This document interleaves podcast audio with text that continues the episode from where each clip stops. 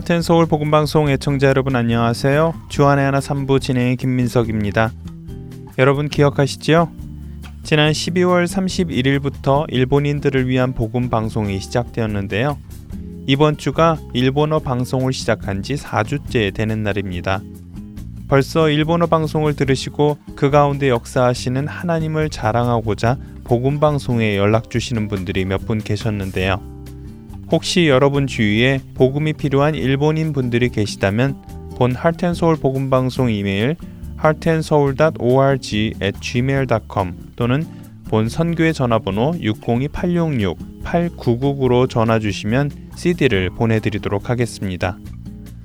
또 본 선교의 홈페이지인 www.heartandsoul.org 또는 팟캐스트를 통해 방송을 들으시거나 휴대폰 또는 태블릿의 하트앤서울 복음방송 앱을 다운로드하여 들으시는 방법도 있으니 필요한 분들께 다양한 방법을 소개해 주시면 좋을 것 같습니다. 오늘과 다음 주는 여러분과 20세기 초 영국 웨일즈에서 기도의 사람으로 유명하였던 사람 리즈 하윌즈라는 사람에 대해 나눠보겠습니다. 리즈 하윌즈는 모태 신앙으로 태어나서 어려서부터 교회를 열심히 다니는 사람이었습니다. 하지만 하나님을 인격적으로 만나기 전까지 상당한 시간이 걸렸지요. 그가 하나님을 인격적으로 만나자 하나님께서는 성령님을 통해 기도를 어떻게 해야 하는지 가르쳐 주시며 기도 가운데 역사하시는 하나님을 수없이 경험하게 하시는데요. 리즈 하웰지의 삶을 보면서 하나님께서 어떻게 그의 삶에 개입하시고 그를 기도의 사람으로 만들어 가셨는지 또한 어떻게 그를 복음 전도의 도구로 사용하셨는지 찬양 함께 하신 후에 나누겠습니다. 내 삶의 소망 내가 바라는 한 분 예수 닮기를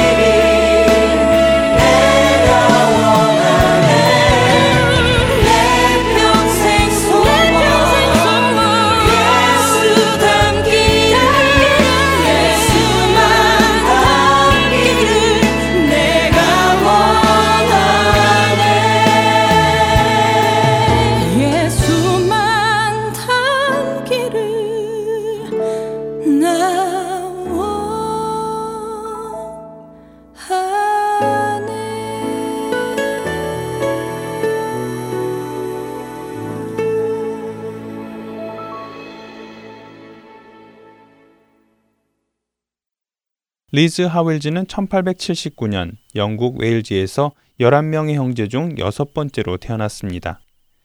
식구가 많은 데다가 철공소에서 일하시는 아버지 밑에서 넉넉지 못한 생활을 하였음에도 그 집안은 깊은 신앙 속에서 서로를 깊이 사랑하며 살았습니다.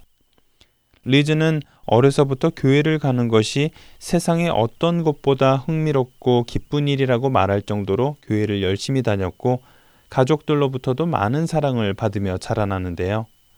그러던 리즈는 22살이 되던 1901년 돈을 벌고자 영국 웨일즈를 떠나 미국으로 갑니다. 미국에 온 그는 광산에서 열심히 일하며 돈을 벌기 시작하였고 또 시간이 날 때면 교회에 나가 교회 일을 많이 섬겼습니다. 하지만 그렇게 오래 열심히 교회를 다녔음에도 불구하고 리지에게는 부족한 것이 있었습니다. 그것은 아직 그가 자신이 죄인이라는 것과 구원이 예수님을 믿는 믿음으로 얻게 된다는 것을 경험하지 못했다는 것이었죠. 하나님께서는 그런 리즈에게 참된 구원으로 초청을 시작하십니다. 어느 날 리즈는 신실한 믿음을 가진 그의 사촌 에반을 만나 이야기를 나눌 기회가 생겼습니다. 그리고 그날의 대화 속에서 리즈는 자신의 신앙에 뭔가 문제가 있음을 발견하게 되지요. 대화 중에 에반은 리즈에게 물었습니다. 리즈, 너 예수님을 통해 구원받은 건 믿니? 그 질문에 리즈는 한동안 멈칫했습니다. 그리고 그 질문에 어떻게 답변해야 하나 하는 고민을 시작합니다. 리즈는 에반의 그 질문을 계기로 자신의 믿음을 점검하기 시작합니다. 과연 자신이 구원받았다고 말할 수 있는지에 대해 의문이 생겼기 때문이었지요.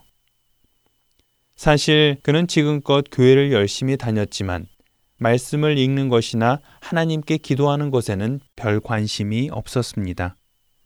단지 교회에 열심히 다니고 열심히 봉사하면 그것으로 구원을 받을 수 있다고 생각하고 있었지요. 그렇기에 예수님을 통해 구원을 받았느냐는 에반의 질문에 그렇다고 확실히 말할 수가 없었습니다. 얼마 후 리즈는 심한 고열과 복통 증상을 보이는 장티푸스에 걸리게 되는데요. 자칫하면 죽을 수 있다는 장티푸스로 인해 그는 처음으로 죽음에 대해 심각하게 생각하게 됩니다. 처음으로 죽음에 대해 생각하게 된 그에게 구원받았다는 확신도 없이 죽는다는 사실은 참으로 두렵게 다가오기 시작했습니다. 그래서 그는 하나님께 살려달라고 울부짖으며 기도하기 시작하는데요. 그리고 건강을 회복하게 해주시면 예수님을 믿고 자신의 인생을 들여 주님을 섬기겠다는 약속까지 하게 됩니다. 그의 기도 후 놀랍게도 그는 곧바로 회복하기 시작합니다.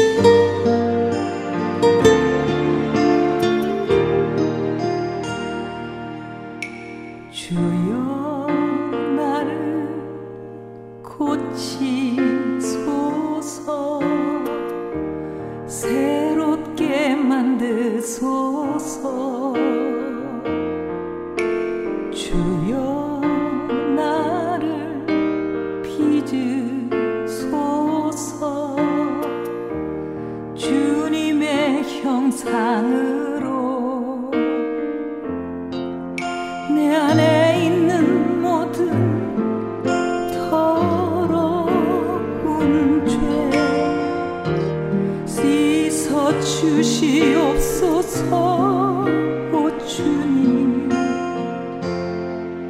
이전 것은 지나고 새 피조물 되도록 은혜 부어 주소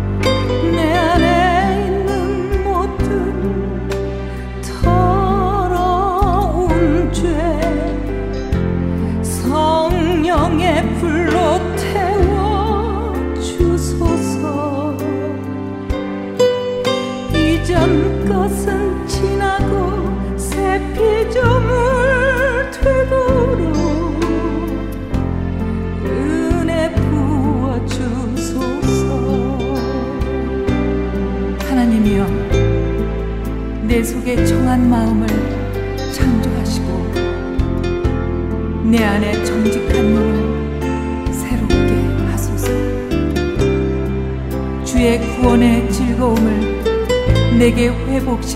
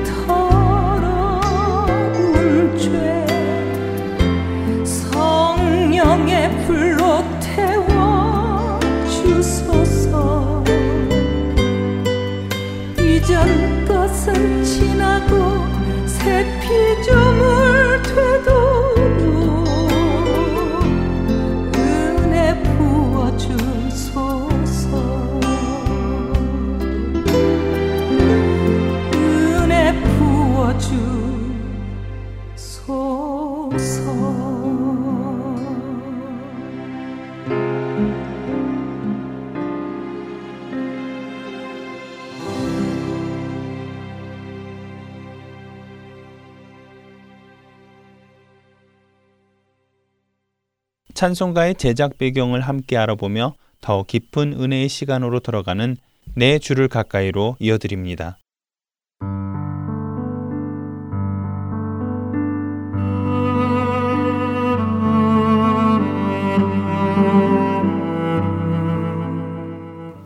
애청자 여러분 안녕하세요.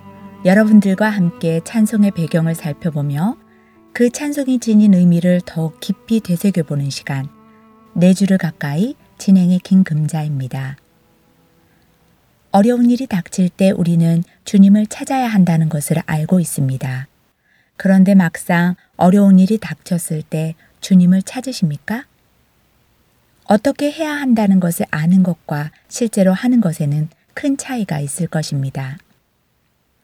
다윗은 사울왕을 피해 도망을 다니며 여러 번 죽을 신세에 놓이게 되었습니다.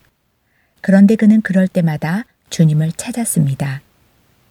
때때로 그가 쓴 시편을 읽다 보면 이런 위급한 상황에서도 그는 주님을 찬양했구나 느낄 정도로 그는 전심으로 주님을 찾았던 것을 보게 됩니다.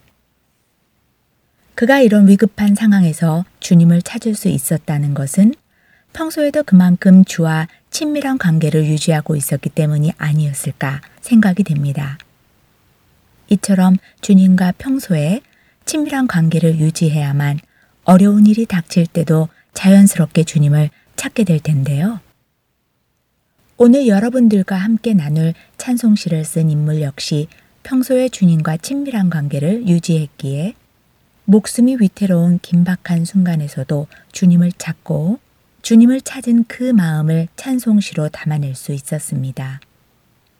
오늘 여러분들과 함께 나눌 이 찬송은 바로 찰스 웨슬리가 작시한 비바람이 칠 때와 라는 곡입니다. 먼저 찬송을 잠시 들어볼까요?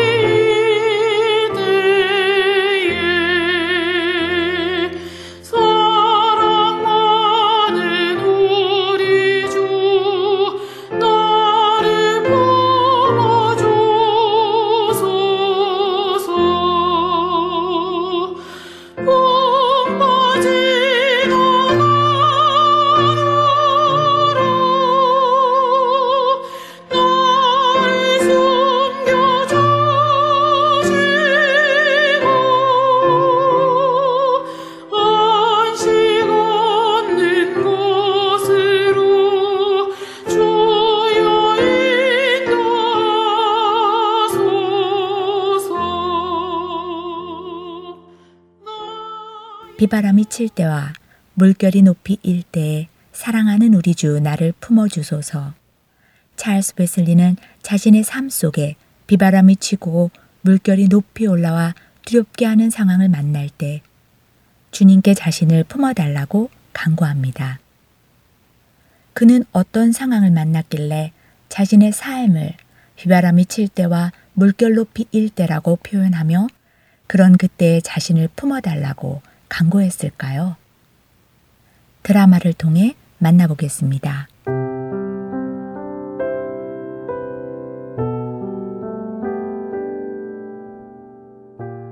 형과 함께 감리 교단을 시작한 찰스 웨슬리는 영국 국교회로부터 탄압을 받습니다. 교회 안에 새로운 부흥을 일으키는 것이 기존의 권력을 장악한 자들에게는 위협이 되었기 때문이지요. 그리고 그런 위협은 때때로 폭력을 동반하기도 하였고 그들의 목숨을 위협하기도 했습니다. 1740년 찰스 웨슬리가 아일랜드의 한 교구에서 설교를 하고 있을 때였습니다.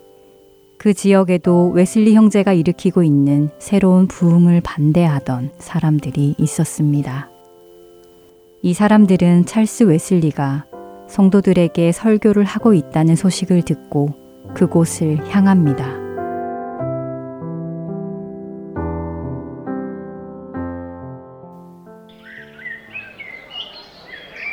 야고보서 2장 26절은 말씀하십니다. 영혼 없는 몸이 죽은 것 같이 행함이 없는 믿음은 죽은 것이라고 말입니다. 믿음은 반드시 열매를 맺어야 합니다. 찰스 목사님, 큰일 났습니다. 빨리, 빨리 피하세요. 찰스 목사님을 헤아려 무리들이 몰려옵니다. 빨리 창문을 통해 동장으로 피하세요. 빨리요. 웨슬리 당장 이리 나와! 찰스 웨슬리 어디 있는 거야? 내 녀석의 교리를 집어치우라고 분명히 경고했는데도 여전히 여기서 설교를 하고 있다고? 에? 당장이리 나와! 어디 있어? 찰스! 나와! 어디 있는 거냐? 어디 있어? 어디 있어? 웨슬리 당장이리 나와!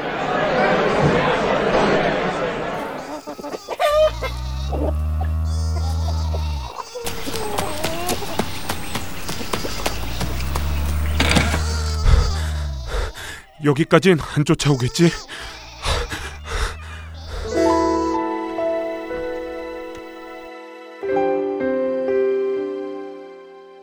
찰스 웨슬리는 넓은 농장 지대에 있는 한 집으로 재빨리 몸을 숨겼습니다.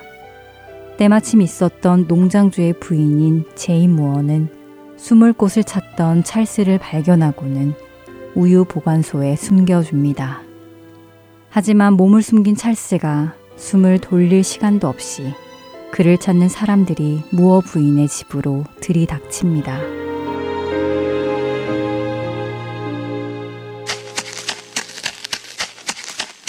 여긴 것 같습니다. 찰스 여기 숨어 있나? 도망가봤자 우리 손바닥 아니야. 어디 있어? 나와! 무슨 일입니까? 아, 아, 부인 여기 혹시 헐레벌떡 뛰어온 쥐새끼 같은 놈을 보지 못했습니까? 이곳으로 뛰어가는 것을 봤다는 사람이 있는데 그 사람은 아주 위험한 사람입니다. 빨리 잡아 이 나라에서 쫓아내지 않으면 큰일 납니다. 아니 도대체 어떻게 위험한 사람이길래 이렇게 칼까지 들고서 사람을 찾으십니까? 무섭군요. 숨들이 차 보이시는데 우선 이리 들어오셔서 목 좀 축이시며 천천히 이야기를 해보세요. 어, 어, 어, 감사, 가, 감사합니다, 부인. 우리가 찾고 있는 사람은 찰스 웨슬리라는 목사인데 영국에서도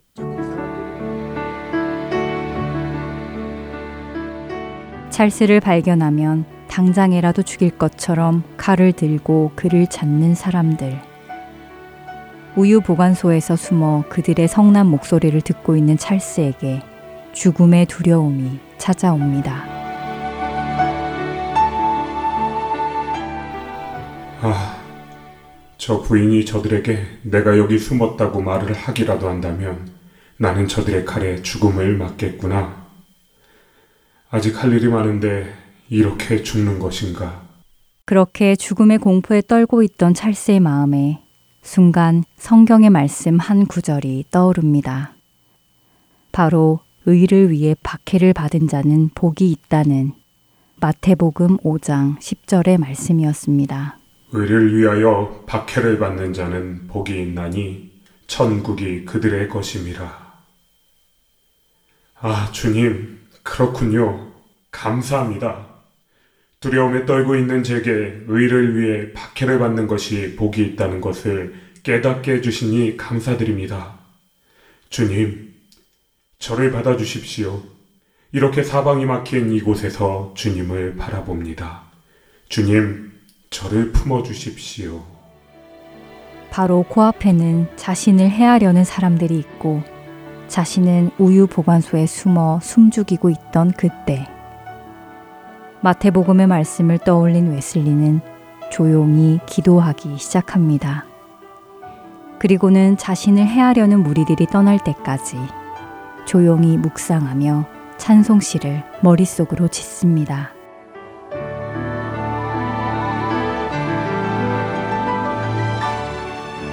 내 사랑하는 주님, 비바람이 칠 때도 물결이 높이 일 때도 저를 품어 주시옵소서. 이 모든 풍파가 지나가도록 저를 숨겨 주시옵소서. 제가 참된 안식을 얻을 수 있는 곳으로 저를 인도하여 주옵소서. 내 사랑하는 주님.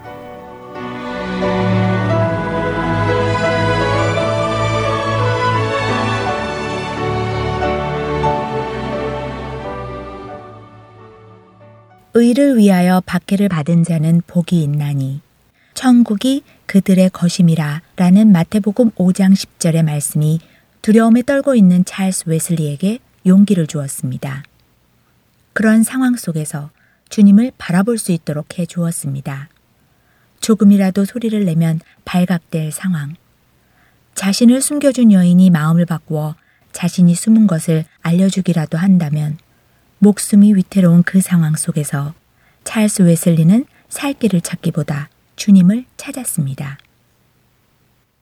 우리에게는 비바람이 칠 때와 라는 제목으로 알려진 이 찬송시의 원 제목은 Jesus, Lover of My Soul 입니다. 급박한 그 상황 속에서 찰스는 내 사랑하는 예수님이라며 주님을 향해 자신의 사랑을 고백했습니다. 그가 작시한 이 찬송시는 훗날 많은 음악가들에 의해서 곡이 붙여졌고 그 중에서도 네 개의 다른 버전이 성도들에게 많이 알려졌습니다. 그만큼 많은 이들에게 이 찬송시가 자신들의 고백으로 다가왔기 때문일 것입니다. 갑자기 처한 위급한 상황에서 주님을 찾을 수 있는 것은 시작에 말씀드린 대로 평소에 주님과 긴밀한 관계에 있을 때 가능합니다. 다윗이 그랬던 것처럼 찰스 웨슬리도 위급한 순간에 주님을 찾았습니다. 여러분들은 위급한 순간에 누구를 찾으십니까? 사랑하는 나의 주, 나의 예수님을 찾으시기를 소원합니다. 내 주를 가까이 다음 주에 뵙겠습니다.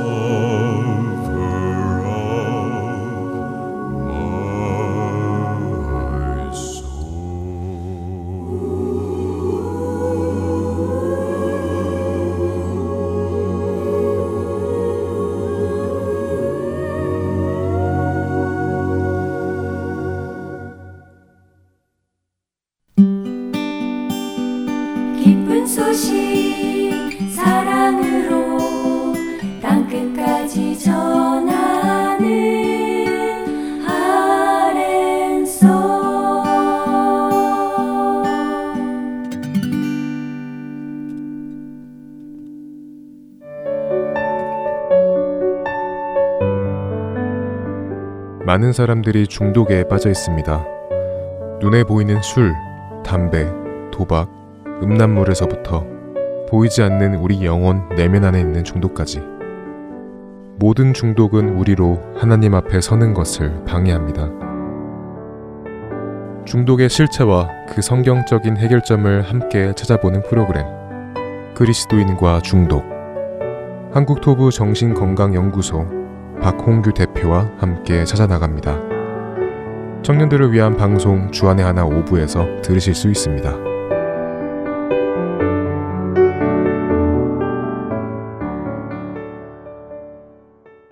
한국 극동방송에서 제공하는 성경의 파노라마로 이어드립니다. 오늘은 하심딤과 하스몬 왕가, 하스몬 왕조의 몰락에 대해 나누어 주십니다.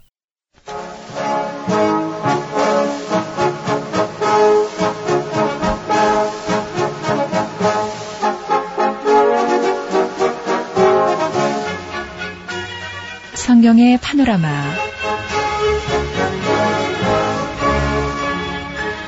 성경을 보는 안목이 넓어지고 있는데요. 성경 속에 있는 길과 생명의 길 동시에 안내하고 있습니다. 노우호 목사님이십니다. 목사님 안녕하세요. 반갑습니다. 김성윤입니다.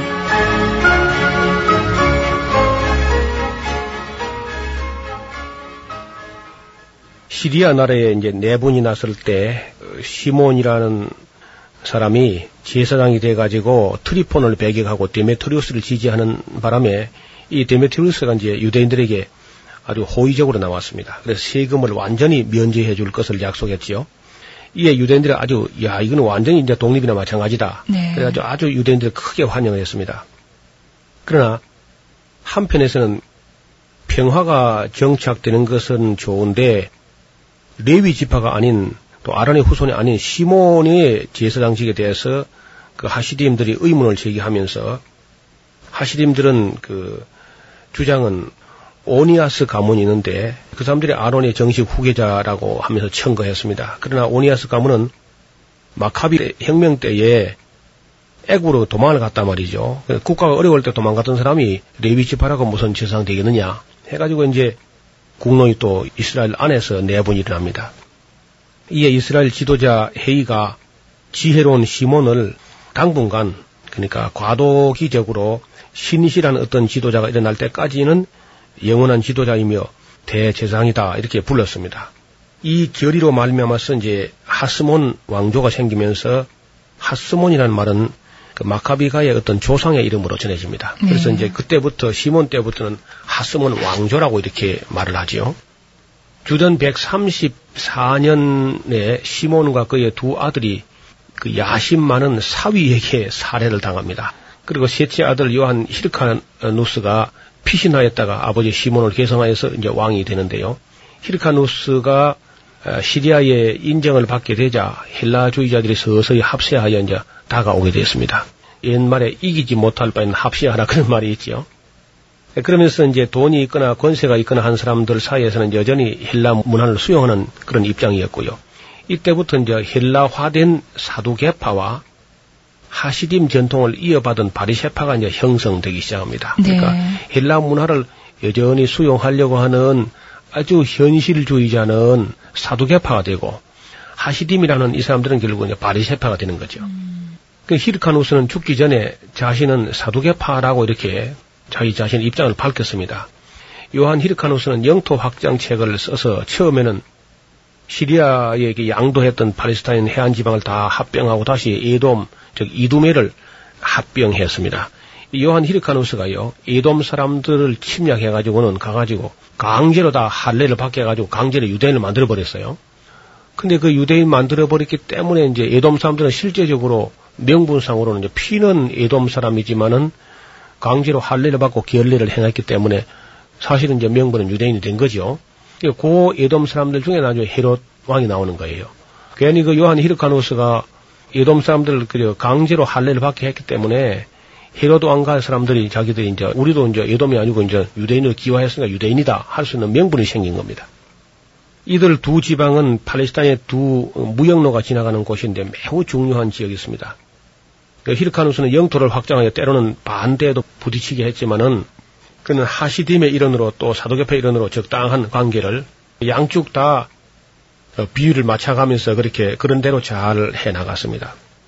이 요한 히르카누스가 죽고 그의 아들 아리스토플루스가 이 사람도 유대 이름으로는 유다입니다. 왕위를 계승했는데 이제 그는 아버지보다는 노골적으로 아주 헬라주의자였어요. 그래 헬라주의가 더러워서 그저 미워서 마카비 혁명이 일어났는데 놀랍게도 그 후손들도 결국은 가니까 헬라주의자로 다 변절되고 있는 겁니다. 예.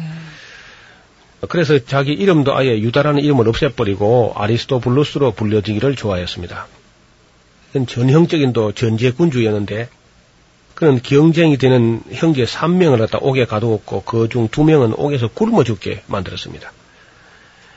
그래서 참 권력의 세계가 뭐 독립운동하면 싸울 때는 잘 싸우더니 비정하군요. 안정되고 권력이 이제 안정되니까 그새 그저 형제간끼리도 음. 정권 다툼에 형제를 죽이는 그런 끔찍한 일이 발생하게 됩니다. 그리고 이제 한 명은 왕궁에서 살해했습니다. 그리고 영토 확장 사업을 계속하려 했는데 음주와 질병 무슨 반란에 대한 공포 등으로 겨우 1년을 통치하다가 결국은 그는 죽어버리고 말았지요. 백성들이 아무도 울지도 않았다고 합니다. 예. 그 다음에 이제 아리스토플루스가 죽고 나자 그에게는 감옥에 살아있던 형제 하나밖에 없었는데 그의 이름은 히브리 이름으로는 요나단이었고요. 헬라 이름으로는 알렉산더 얀네우스라는 사람이었습니다. 이 알렉산더 얀네우스는 아주 또 나쁜 사람이었어요. 얀네우스가 취임하면서 정책에 그 변화가 있기를 기대했던 국민들은 그가 또 전쟁을 일으키고 영토 확장에 그저 분분하는 것을 보면서 실망을 하게 되었습니다. 얀네우스는 해양 정복까지 꿈꾸는 그런 사람이었는데 에, 실제적으로 얀네우스는 이제 많은 영토를 확보도 했고요. 다윗과 솔로몬 시대에 영토를 거의 뭐, 뭐 하긴 했는데 뭐 놀랍게도 국민들의 지지를 받지 못했습니다. 그는 그 바리새인들의 의식을 모독할 정도로 아주 헬라주의자였고 사도계파였습니다. 바리시파 사람들은 이를 타도하기 위해서 시리아에 이것도 이제 잘못하는 거예요. 바리시파 사람들이 알렉산더 얀네우스를 타도하기 위해서 시리아 군대를 또 요청하는 겁니다. 우리 국내 문제 해결하기 위해 가지고 청나라를 불러들인다든지 할 때그 뒤는 반드시 후유증이 남거든요. 예. 그래서 이제 사두개파 사람들하고 바리세파 사람들이 결국 싸움 때문에 다른 나라의 세력을 끌어들여가지고 나라를 망치게 하는 건데 바로 여기 꼭 우리나라 역사 같은 역사가 있습니다. 바리세파 사람들이 시리아 원조병을 요청했는데 하시림의 자손들이 마카비의 자손인 현재 자기들의 왕을 대적하기 위해서 안티오코스 에피파네스의 후손들에게 도움을 청하게 된 겁니다. 시리아 군대가 도착하자 얀네우스는 이제 산으로 도망을 갔습니다. 대신 바리새인들은 다시 정신이 버쩍되는데 야 이거 만약 이때 시리아인들의 손에 얀네우스가 죽거나 망하게 되면은 완전히 나라 전체가 시리아 군대 통째로 빠지는 거 아닌가 그런 생각을 하게 되면서 얀네우스를 타도하기 위해서 시리아 군대를 불러들여 놓고는 정신이 버쩍 난 거예요. 그래가지고 새로 얀네우스에게 다가가서 합시해 줬습니다. 그래가지고 에, 결국은 이제 시리아 군대는 내가 이 명분 없는 싸움에 와서 뭐 하는가 싶어서 결국은 이제 시리아 군대는 철수에 가버렸고요. 괜히 뭐 싸워가지고 사람 죽는 거 무슨 유익이 없다 싶으니까 시리아 군대는 퇴각해버렸는데 얀네우스는 힘을 얻어가지고 완전히 또 격퇴시키려고 했고요. 결국은 이제 전쟁이 끝나고 나니까 이 알렉산더 얀네우스가 큰 잔치를 베풀었습니다. 잔치를 베풀었으면 그걸로 끝이 나야 되는데 보복이 있는 겁니다. 얼마 전에 자기를 타도하기 위해서 시리아 군대를 끌어들였던 바리새인들을 갖다가 800명이나 십자가에 못을 박는 겁니다. 한 자리에다가. 그리고 십자가에다가 800명을 갖다가 바리새인들을 못 박아놓고 못 박아도 사람이 안 죽잖아요. 못 박힌 채 내려다보고 있는데 십자가에 못 박힌 사람들의 자녀들을 그 앞에 못 박혀서 내려다보고 있는 그 앞에 끌어다 놓고는 이 찌개를 가지고 그 자식들의 혀를 빼내는 겁니다. 그렇게 아주 끔찍한 짓을 하게 되었습니다. 이로 인해서 두 계파가 화해할 수 있는 기회는 영영이 없어진 겁니다. 그렇게 큰 죄를 진 거죠. 하여간 그 알렉산더 얀네우스는 아주 참 무시무시한 사람이었어요. 사람이 어떻게 이렇게까지 될 수 있는가 하는 생각을 하게 됩니다. 그런데 이제 전설에 의하면 그가 임종하기 전에요. 자기가 그 잘못했던 것을 회개했다 그런 전설도 있습니다. 그리고 이제 그 안에 알렉산드라 살로메가 있는데 그 알렉산드라 살로메에게 정권을 이임하면서 자기는 그 바리새인들이 늘 두려웠기도 했다. 네, 그런 생각도 얘기를 하고 자기 아내에게는 당신은 그 바리새인들을 잘 그저 어, 다독거려서 바리새인들과 가까이 하라고 그런 유언을 남겼다 그래요. 알렉산더 얀네우스가 죽고 나서 그 안에 알렉산더 살로메가 정권을 잡았는데 이 알렉산더 살로메가 바리새인들 대표를 불렀어요. 그래가지고 무슨 고백을 하냐면은 사실 내가 당신들이 그렇게 미워하는 당신들을 못 살게 했던 알렉산더 얀네우스의 아내였지만은 나는 당신들이 그렇게 고통당하는 걸늘 가슴 아프게 생각하였다. 그러면서 자기 남편 알렉산더 얀네우스의 관을 내놓고 자 여기 내 남편이었던 알렉산더 얀네우스의 시체가 여기 있어. 여러분들이 뭐 분이 안 풀어지겠지만은 이거 뭐 불태우든지 뭐 보복을 하든지 마음대로 하시오. 나는 그 알렉산더 얀네우스 한 일은 옳지 않다고 생각한다고 이렇게 이제 표현하게 됩니다. 아 그랬더니 그냥 그렇게 또 참혹한 변을 당했던 바리새인들이 알렉산드라 살로메의 또 그 달콤한 말에 어느 정도 이렇게 수긍을 하게 되고 오히려 이제 안정되는 것처럼 그렇게 되는 거죠. 이 알렉산드라 살로메는 아리스토블루스와 결혼했다가 후에 알렉산더 얀네오서 결혼을 했던 그런 여자인데 얀네오서의 사후에 여왕으로 등장하는 것은 어떤 계획된 그런 순서였는지도 모릅니다. 이때 그녀의 나이가 약 70세 가량 되었답니다. 여자였기 때문에 이제 대제사장직을 맡을 수가 없었죠. 그래서 그녀의 장남인 히르카누스가 지혜사장이 됩니다. 그리고 그의 동생 아리스토블루스는 군대를 통솔하게 되었죠. 여왕의 그 남동생은 시몬 벤쉐타라는 사람이었는데 바리새인들의 지도자였습니다. 이때부터 이제 양계파의 화해를 위한 노력이 좀 보이죠. 근데 결국 이제 이 아리스토블루스하고 히르카누스하고 이두 사이에 결국 이제 싸움이 붙게 됩니다. 이 싸움이 붙었을 때 결국 이제 로마가 너희 집에 뭐 네 분이 있고 집안이 시끌시끌 하는데 우리가 좀, 좀, 좀 봐줄까 하면서 슬슬 이제 개입해 들어오는 거죠. 그러면서 헤롯 왕이 또 등장하게 되고 헤롯이라는 사람은 이제 예돔 사람인데 이 사람이 로마하고 잘 지내가지고 결국은 이제 헤롯이 밀고 들어오고 그리고 이제 로마가 진주해 들어오면서 예수님 때 시대로 이제 접어들게 된 것입니다. 그 당시 이제 로마 군대는 폼페이우스라는 그 장군을 앞세우고 예루살렘으로 향해 진군에 들어왔습니다. 그 지쳐있던 히르카누스는 로마를 지지하면서 마침내 자기 형제간이었던 아리스토블루스를 무너뜨리고 세력을 잡게 하였지만은 로마를 힘입어 잡은 세력은 역시 로마에게 있는 겁니다. 네. 결국 이제 로마에게 완전히 다 넘어가게 되는 거죠. 그 폼페이우스는 그의 장교들을 이끌고 성전에 들어갔는데 이에 대해서 뭐 유대인들이 매우 격분했다고 그러전합니다. 반면에 폼페이우스는 성전에 들어가긴 했지만 성전을 약탈하는 그런 만행을 저지르지 않았다고 합니다. 아리스토블루스의 패배와 함께 유다는 로마의 식민지가 되고 말았습니다.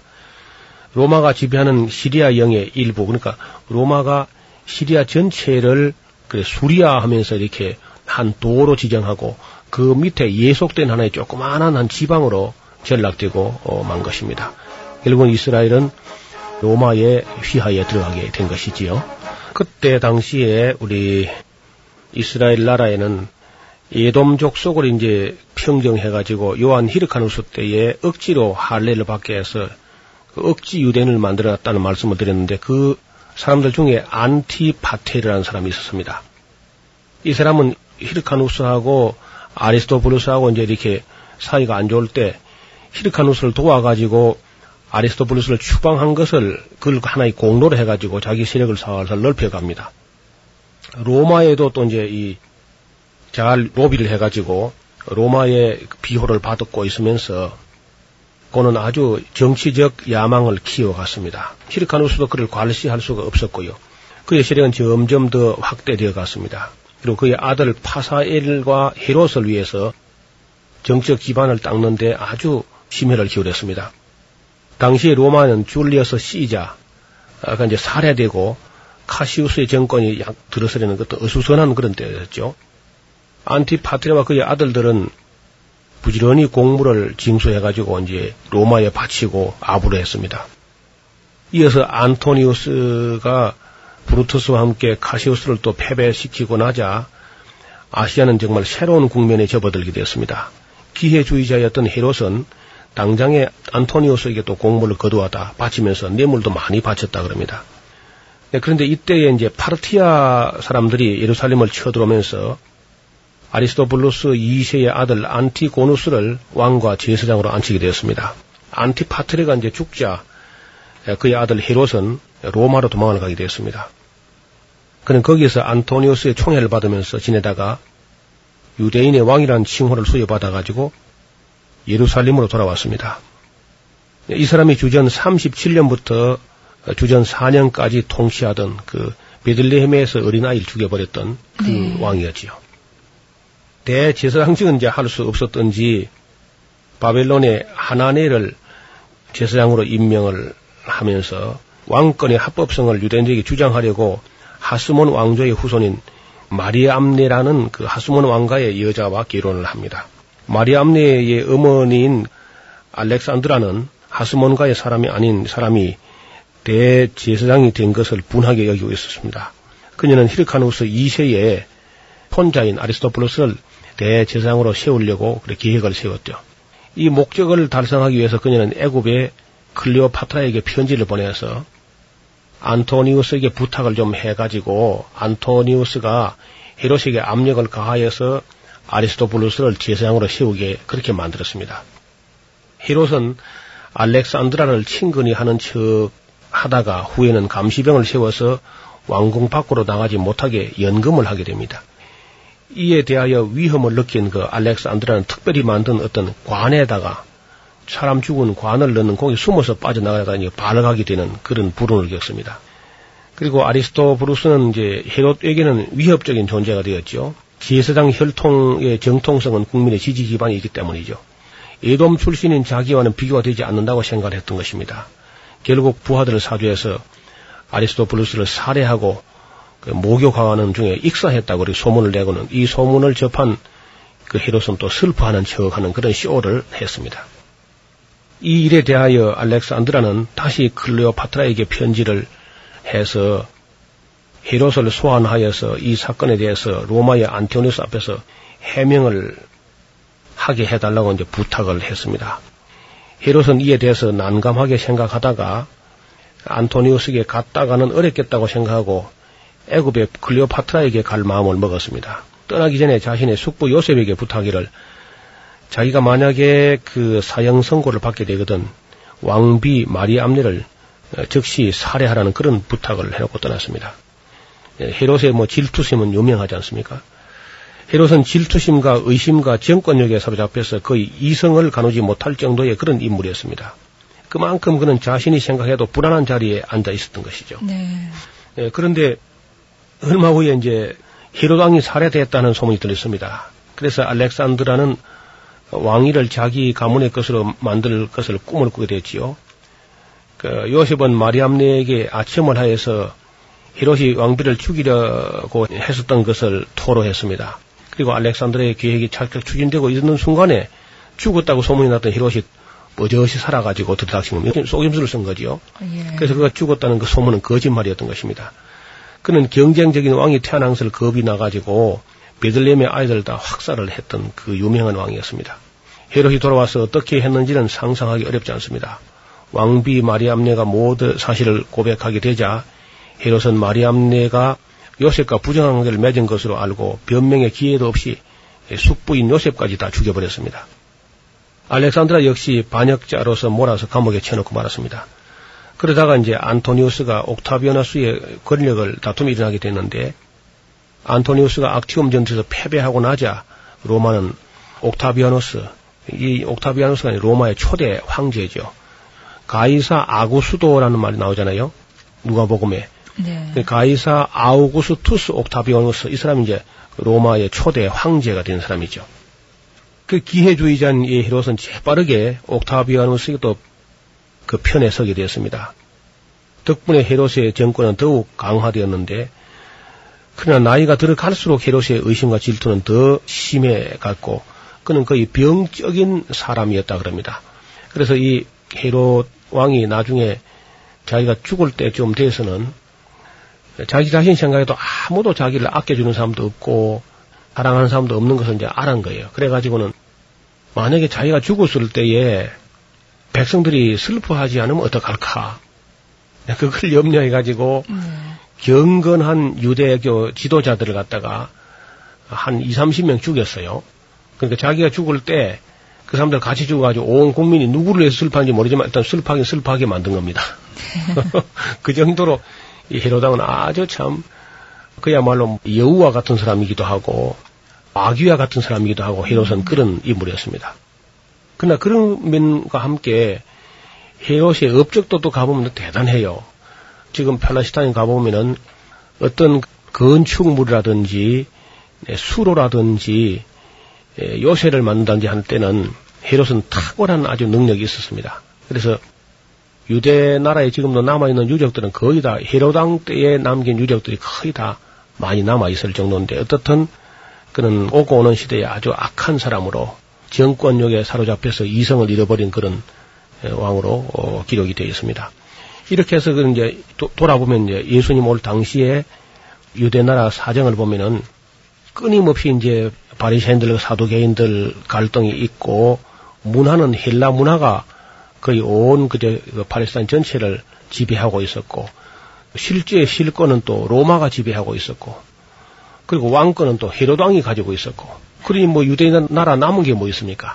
그렇다고 이제 하나님을 믿는 신앙이라도 돈독하냐면 신앙도 돈독하지 못하고 그야말로 예수님 나타날 때 어, 하나님 나라 가까웠으니 회개하고 복음을 믿으라 할 때 그 때가 찼고라는 말을 보면은 무엇을 말씀하시니 잘 알지 못하나 그야말로 아무 소망이 이스라엘 나라에는 어떤 구세주가 와서 어떻게 새롭게 하지 않는 한 아무런 희망이 없는 그런 상태였습니다. 실제 권세는 로마가 가지고 있고 문화는 헬라 문화가 지배하고 있고 왕권은 히로시 가지고 있고 종교는 사분 오열되어 있고 그리고 바리새인, 사두개인, 에세네파, 열심당원, 히로당원 그리고 로마에 아부하는 사람들 이렇게 막 나누어져 있는 판이니까 그냥 그대로 놔두면 그저 가만 놔두기만 해도 저절로 없어질 만한 그런 때였습니다. 아마 극히 소수의 사람들이 기도하면서 메시아를 대망하면서 막 간절히 하나님의 위로를 바라고 있었다고 봅니다. 예를 들면 이제 시몬이라든지 안나라든지 이런 사람들이 이제 정말 그 눈이 시리도록 하나님의 그 돌보심을 하나님의 권고하심을 바라보면서 기도하면서 뭐 주야로 금식하면서 섬겼더라 그런 말씀이 있지 않습니까? 결국 이제 그러한 때에 백성들이 막 거의 기다리다 지쳐서 400년간이나 하나님의 어떤 그 도우심과 돌보심을 바라보면서 언제까지입니까? 어느 때나 구세주를 보내주실 것입니까? 하고 바라보고 있었는데 어느 날 갑자기 광야에서 외치는 자의 소리가 들린 겁니다. 근데 그 목말라 하던 시대였기 때문에 그 외치는 자의 소리가 들리자 모든 백성들이 관심을 가지고 막 나가보는 거예요. 세례 요한이죠. 회개하라 하나님 나라 가까웠다 하니까 그 배경이 우리가 문득 중간사 역사를 모르고 그걸 들으면 무슨 말인지 모르겠는데 그 사실 중간 사실 그 비참한 그 역사를 알고서 만약에 그 음성을 들었다고 하면은 모든 백성들이 마치 무슨 7년 동안 강물었다가 담비가 오는 것처럼 네. 그 세리완이 회개하라 하나님 나라 가까웠다 하는 음성이 그렇게 달게 들린 겁니다. 그래서 온 백성이 다 그 요단강에 나서 세리완에게 세리를 받습니다. 물론 뭐 그 당시에 그 바리새인들, 허기관들, 율법학자들, 그 교만한 몇몇 사람들은 이제 세리도 안 받았습니다만은 나중에 예수님께서 세리완을 칭찬하실 때 여자가 낳은 자 중에 세리완보다 더 큰 이가 일어남이 없다 그런 말씀 하시잖아요. 네. 그런 사람들이 왜 예수님께서 그 세리완을 그렇게 높이 치시는가? 아니 모세도 있고 말이죠. 다윗도 있고 사무엘도 있고 다니엘도 있고 굉장한 사람들이 많이 있는데 우리 볼 때에. 근데 예수님은 그 세리완을 가장 위대한 사람으로 그렇게 기록하고 있는 겁니다. 저도 이제 왜 예수님께서 세리완을 그렇게 위대하게 보시는가 하는 것을 놓고 좀 고민도 하고 연구도 해보고 책도 봤는데 그 만족한 답이 별로 없어요. 근데 한 가지 있다고 하면은 구약 시대 그렇게 많은 예언자가 나타났어도 백성을 회개시키지 못했습니다. 네. 그렇잖아요? 누가 와서 뭐 예레미야가 그렇게 울어도 회개하지 않거든요. 이사야라든지 뭐 모세가 그렇게 능력이 많아도 회개시키지 못했고 엘리야 엘리사가 그렇게 큰 능력을 가지고도 회개시키지 못했습니다. 근데 세례요한이 와서 불과 그 짧은 기간 세례요한의 사역 기간은 뭐 어, 기도도 3년 안팎밖에 안 될 거거든요. 그 기간에 전 유대인들을 거의 다 회개시켜서 세례를 받게 해가지고 예수님을 메시아를 정말 영접할 수 있도록 그렇게 했고 자기가 지도하고 가르치던 모든 제자들을 몽땅 다 예수님께 붙여 따라가도록 그렇게 하면서 그 유명한 말이 있습니다. 예수님을 바라보면서 그는 흥하여 하겠고 나는 쉬하여 하리라. 아주 마음을 다 비워버린 그런 모습을 볼 수 있습니다. 그리고 어, 진리를 위해서 하나님 나라를 위해서 자기 목숨을 돌아보지 않고 담대하게 헤롯 왕 앞에서도 그 누구 앞에서도 사람의 낯을 두려워하지 않고 바르게 외쳐서 예수님께서 오시는 길, 메시아야 오시는 길을 평탄하게 했던 그런 세례 요한의 사역을 우리가 볼 수 있겠습니다. 아마 그래서 예수님께서 세례 요한을 여인이 낳은 자 중에 세례 요한보다 더 큰 이가 일어남이 없다 하지 않았나 그래 볼 수 있겠습니다. 지금까지 우리는 신구약 중간사 시대 400년간을 뭐 너무 짧게 그저 지나와서 상세하게 다루지 못했습니다만은 어떻든 그렇게 해서 어려운 유대 나라 역사 거의 끝이 끝나갈 무렵 희망이 하나도 안 보일 무렵에 예수님이 나타났다는 사실까지만 살펴보았습니다. 감사합니다. 성경의 파노라마 지금까지 노우호 목사님이셨습니다. 목사님 고맙습니다. 감사합니다. 김성윤이었습니다.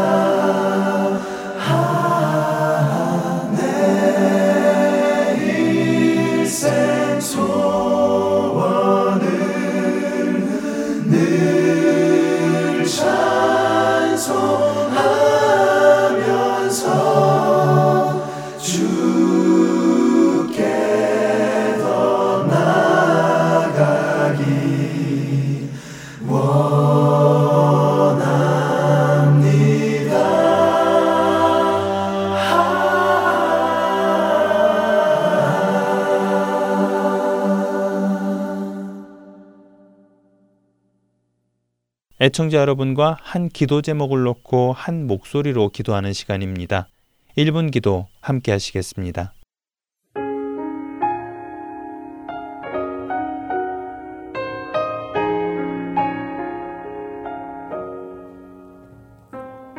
할텐 서울 복음 방송 1분 기도 시간입니다. 오늘 이 시간은 세계 곳곳에서 예수 그리스도의 복음을 전하시는 선교사님들을 위해 함께 기도하도록 하겠습니다. 지금 이 순간 여러분들께 생각나시는 선교사님들이 계시다면 그분들을 위해 기도하시기 바랍니다. 특별히 생각나시는 분들이 계시지 않는 분들은 오늘도 위험한 상황 속에서 목숨을 내어놓고 선교하시는 선교사분들, 특히 북한과 중국, 이슬람 지역에서 수고하시는 선교사님들의 영육간의 건강을 위해서 기도해 주시기 바랍니다. 선교사님들이 선교지에서 있다 보면 건강을 돌보지 못하는 경우가 많습니다. 그곳에서 병을 얻어 오시는 분들도 많이 계십니다. 영적으로 지치고 육적으로는 병을 얻기도 하는 치열한 영적 전투의 현장에 계신 선교사님들을 위해 오늘 기도해 주시기 부탁드립니다. 사도 바울은 에베소서 6장 18절과 19절에서 모든 기도와 간구를 하되 항상 성령 안에서 기도하고 이를 위하여 깨어 구하기를 항상 힘쓰고 여러 성도를 위하여 구하라고 말씀하십니다.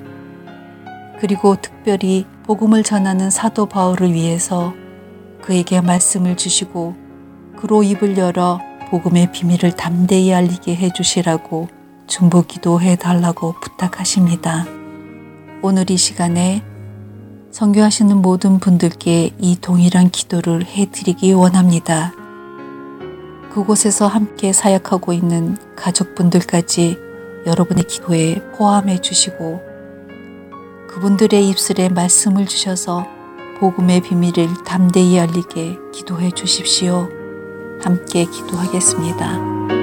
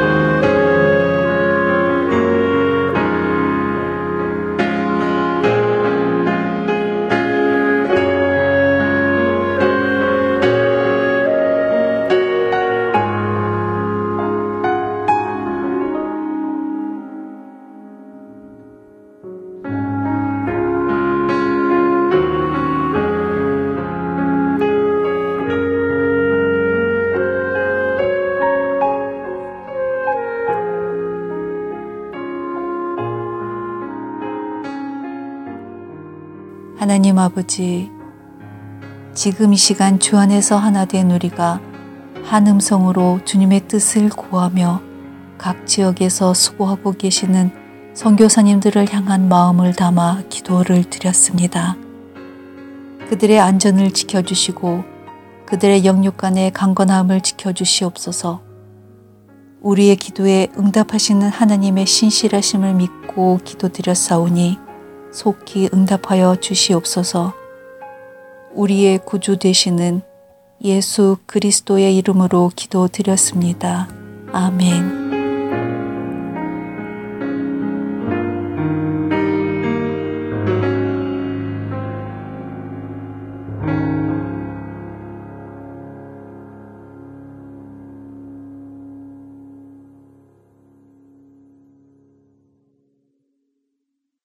죽음을 심각하게 생각했던 리즈. 그는 울며 하나님께 살려달라고 간구했고, 그런 그의 기도에 하나님은 응답하셔서 그를 회복시켜 주셨습니다. 건강이 회복된 그는 하나님께 드린 약속대로 자신의 인생을 들여 예수님을 섬기기 위해 말씀을 읽기 시작했고, 말씀이 깨달아질 수 있게 해달라는 기도를 하기 시작합니다. 어느 날 예수님을 믿고 회심한 유대인인 모르스 루벤의 집회를 참석하게 된 리즈는 모르스 루벤의 간증을 듣고 그와 함께 말씀을 읽으며 예수님을 인격적으로 만나는 경험을 하게 됩니다. 이렇게 회심의 경험을 한 그는 그 후 말씀을 묵상하는 가운데 성령님의 함께하심을 경험하기 시작했고 그 결과 그동안 이해되지 않았던 말씀이 하나 둘 깨달아지기 시작합니다. 그 깨달음은 머리에서 깨달아지는 것이 아닌 가슴으로 깨달아지는 놀라운 경험이었습니다. 그때의 기억을 그는 이렇게 고백합니다. 저는 성령님이 제 안에 들어오셔서 말씀이 깨달아지게 하실 때부터 저의 모든 환경과 조건들까지도 바꾸려 하신다는 것을 느꼈습니다. 그리고 저를 통해 하나님의 영광이 드러나게 하시길 원하신다는 것도 깨닫게 되었습니다. 하지만 이런 마음과 동시에 리즈의 마음 한 가운데에서는 자신이 하나님의 영광보다도 더 소중하게 생각하는 것들이 있음을 또한 하나님께 원하시는 대로 바꾸고 싶지 않은 것들이 있음을 발견하게 되는데요. 리즈는 그런 것들을 하나님께 회개하며 아뢰기 시작합니다. 그리고 성령님께서는 그의 마음속에 있는 거룩하지 않은 것들을 하나 둘 바꿔나가기 시작하십니다. 놀라운 것은 리즈가 하나 둘 자신의 소중한 것들을 하나님 앞에 내려놓을 때 하나님께서도 하나 둘 그 빈자리를 하나님의 성품에 맞는 것들로 채워나가기 시작하셨다는 것입니다. 하나님께서는 리즈에게 구원의 확신을 심어주신 후 특별히 그에게 기도하는 법을 가르쳐 주시는데요. 그 이후의 이야기는 다음 주에 계속해서 나누도록 하겠습니다. 구성과 진행의 김민석이었습니다. 여러분, 안녕히 계세요.